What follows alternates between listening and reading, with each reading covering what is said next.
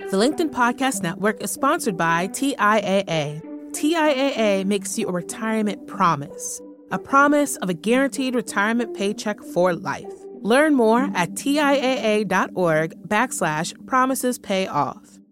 LinkedIn presents. There's many people who are quote unquote successful that are left at the end of the day wondering, is this it? And so I think the antidote is really being clear and taking the time to reflect and understand whether the games that you're playing are actually the games that you want to be playing, whether the, the values that you're living by are in fact your own. It's Monday and a new week here at the Next Big Idea Daily, where we bring you key insights from the latest and best nonfiction. I'm your host, Michael Kovnat, and the question of the day is why do you do your job? Why have you chosen your particular career? Is it for the money, the prestige, or are you one of those people who's followed their passion, maybe even landed the job of your dreams? There's no right answer to this question, of course. Doing a job to put food on the table or doing it for inner fulfillment can both be noble motivations.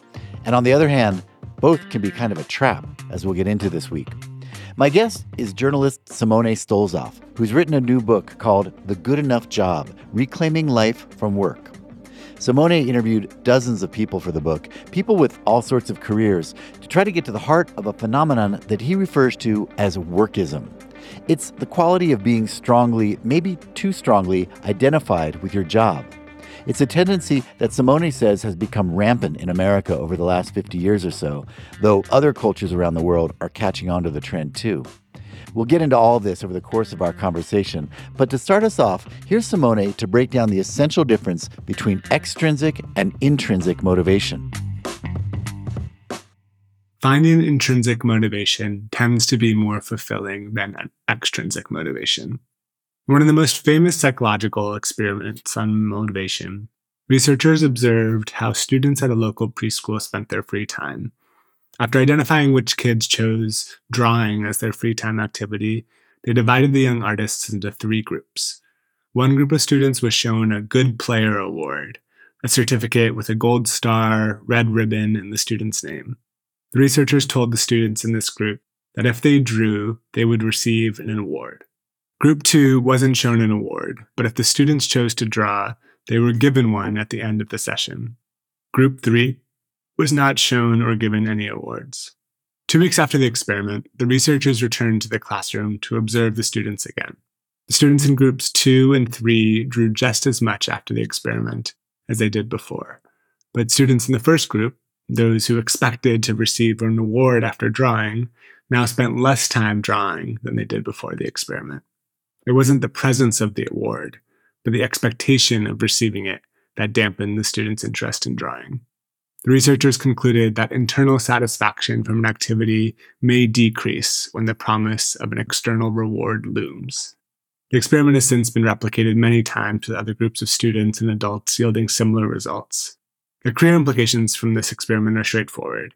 Working for extrinsic validation alone, like a high salary, a fancy title, or the adult equivalent of a good player award, is less sustainable than pursuing work you enjoy. The experiment proved something we all intuitively know. Working exclusively for external rewards rarely brings lasting fulfillment.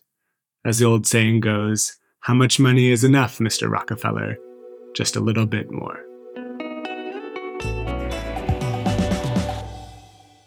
Simone Stolzoff, welcome to the Next Big Idea Daily.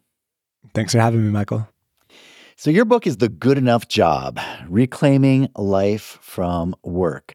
And you, you start off by talking to us about intrinsic motivation rather than extrinsic motivation. I kind of wanted to get into this talking about status, first of all, because in my mind, status is kind of the most powerful extrinsic motivator for a lot of us. Do you agree with that? Do you feel that like status is kind of what keeps a lot of people going in directions that might not be the right direction for them to go, but they feel that this is where they need to to be in order to get the acclaim from the world that they want? Yeah, you know, especially in office environments where our status is explicit. We are ranked based on our job title, and then there are other markers of extrinsic validation, like our compensation or different sort of markers on the totem pole. And you know, it's a, it can be a great motivator for for companies. Having this hierarchy keeps people working longer as you're striving for sort of the next rung on the career ladder.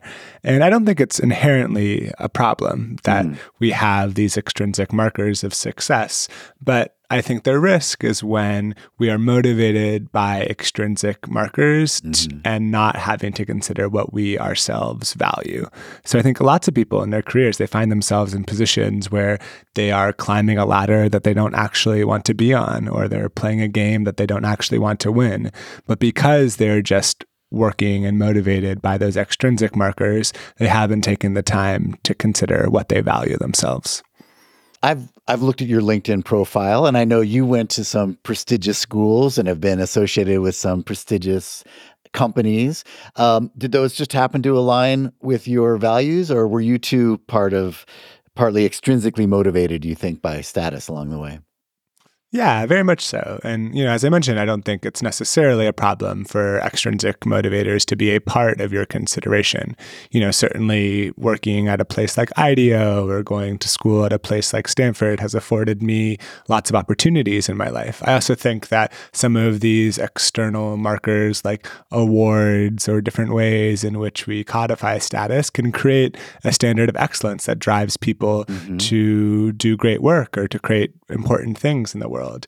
I just think that it's important to consider how we can balance those extrinsic motivators that might ultimately just bring fleeting sense of, of fulfillment or motivation with the extrinsic drives that are candles that can burn longer. How do you think about status now in your own life? Have you let go of it do you think as a as a goal as a as a marker of your own success I don't think entirely, you know, and there's a great irony in that, you know, I've written this book about the culture of work centricity in America and my name is on the cover and the success of the book is easily quantifiable mm-hmm. by the number of books that are sold each week yeah those amazon rankings are very tempting to check periodically aren't of they of course you know scrolling down like a slot machine but I think that, you know, one thing I try and keep in mind is a distinction that the journalist David Brooks made in, mm. a, in a column he wrote a few years back. And he talked about the difference between resume virtues and eulogy virtues. Mm. Resume virtues are the things that you might find on your resume. They're the sort of validation from the world, from external markers. Whereas eulogy virtues are the things that people might talk about at you know your funeral and it might sound dark but i often try and think about what are the things that i want to be remembered by how mm-hmm. can i show up in the world as not just a worker but also a generous friend and a loyal family member and a committed member of my local community mm-hmm. and those things might not be as easy to quantify but i hope that i'm also with my actions reflecting the ways in which i value them yeah, I, I, love this anecdote you tell about having a conversation with your mentor when you were deciding whether or not to go to an elite journalism school, I think it was. And she said, if you never could tell anybody that you were going there, would you do it anyway? And I thought it was a really interesting approach. Yeah, definitely. I mean, it's a way to cut towards our intrinsic motivation.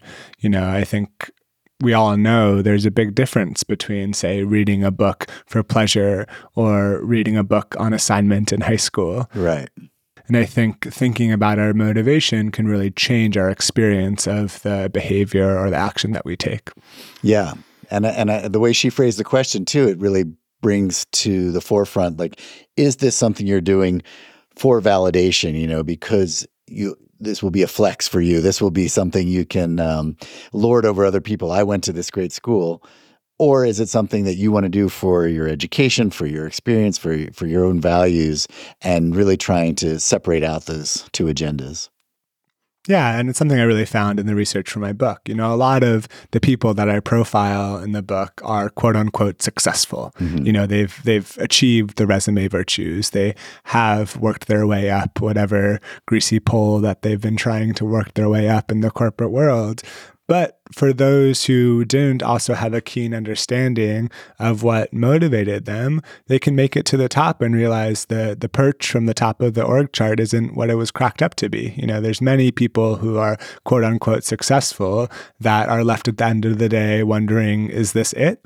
And so I think the antidote is really being clear and taking the time to reflect and understand whether the games that you're playing are actually the games that you want to be playing, whether the, the values that you're living by are in fact your own. But isn't there sort of a paradox here? Because as you get into later in the book, if you're focused on intrinsic motivation, so you know this, I want I want to do something that aligns with my values. You then have this opposite trap you can fall into of trying to follow your passions, look for a dream job. And I think you get into some of the ways that can be a kind of trap too. Yeah, I mean, I think there are dangers at either extreme. If you mm-hmm. are solely living by what the market values, you can find yourself, you know, on a ladder that you don't actually want to be on. But as you mentioned, I think there are risks on the other end of the spectrum as well. If you're only making career decisions based on what you value, it can put you in a situation where, for example, you're assuming a lot of debt to go to pursue a degree that might not lead to stable job prospects on the other end. Or you want to go all in to pursue your art, but you're so preoccupied with how you're going to pay rent that you can't actually focus on the art that you hope to create. And so I think the balance that we have to strike is holding those both in each hand. On mm-hmm. one hand, there's what the world values, and the other hand, there's what you value, and trying to find a career or a job that marries the two. Yeah. And I guess that kind of leads to your title, the good enough job, you know, finding something that that lines up with your values, but not necessarily perfectly, you know, not necessarily eh, your own ideal, nor necessarily the most prestigious, most high paying job, but something that works that lets you have a life so that you can have a rich life outside of work. Yeah, I think my favorite thing about the title or the framework is that it's intentionally subjective. Mm-hmm. You know, good enough is something that you can define for yourself. And maybe for you, it is a job that has a certain title or pays a certain amount of money. And maybe for someone else, it's a job that gets off at a certain hour so that they can pick up their kids from school or go on that afternoon bike ride. But I think the overarching point is that rather than thinking about the job at the center and then pushing the rest of our lives into the margins, how can we start with our vision of a life well lived and then think about ways in which our job or our career can support that? Pretty solid advice there from Simone Stolzoff. Tomorrow, he'll be back to ask if you'd rather make more money at your job or get more time off. You might think your answer to that question is personal, but your response might be more cultural and generational than you realize. By the way, if you're enjoying this show, I'd love it if you could give it a rating and review on your podcast player. That'll help others find it. Thanks, and I'll see you tomorrow.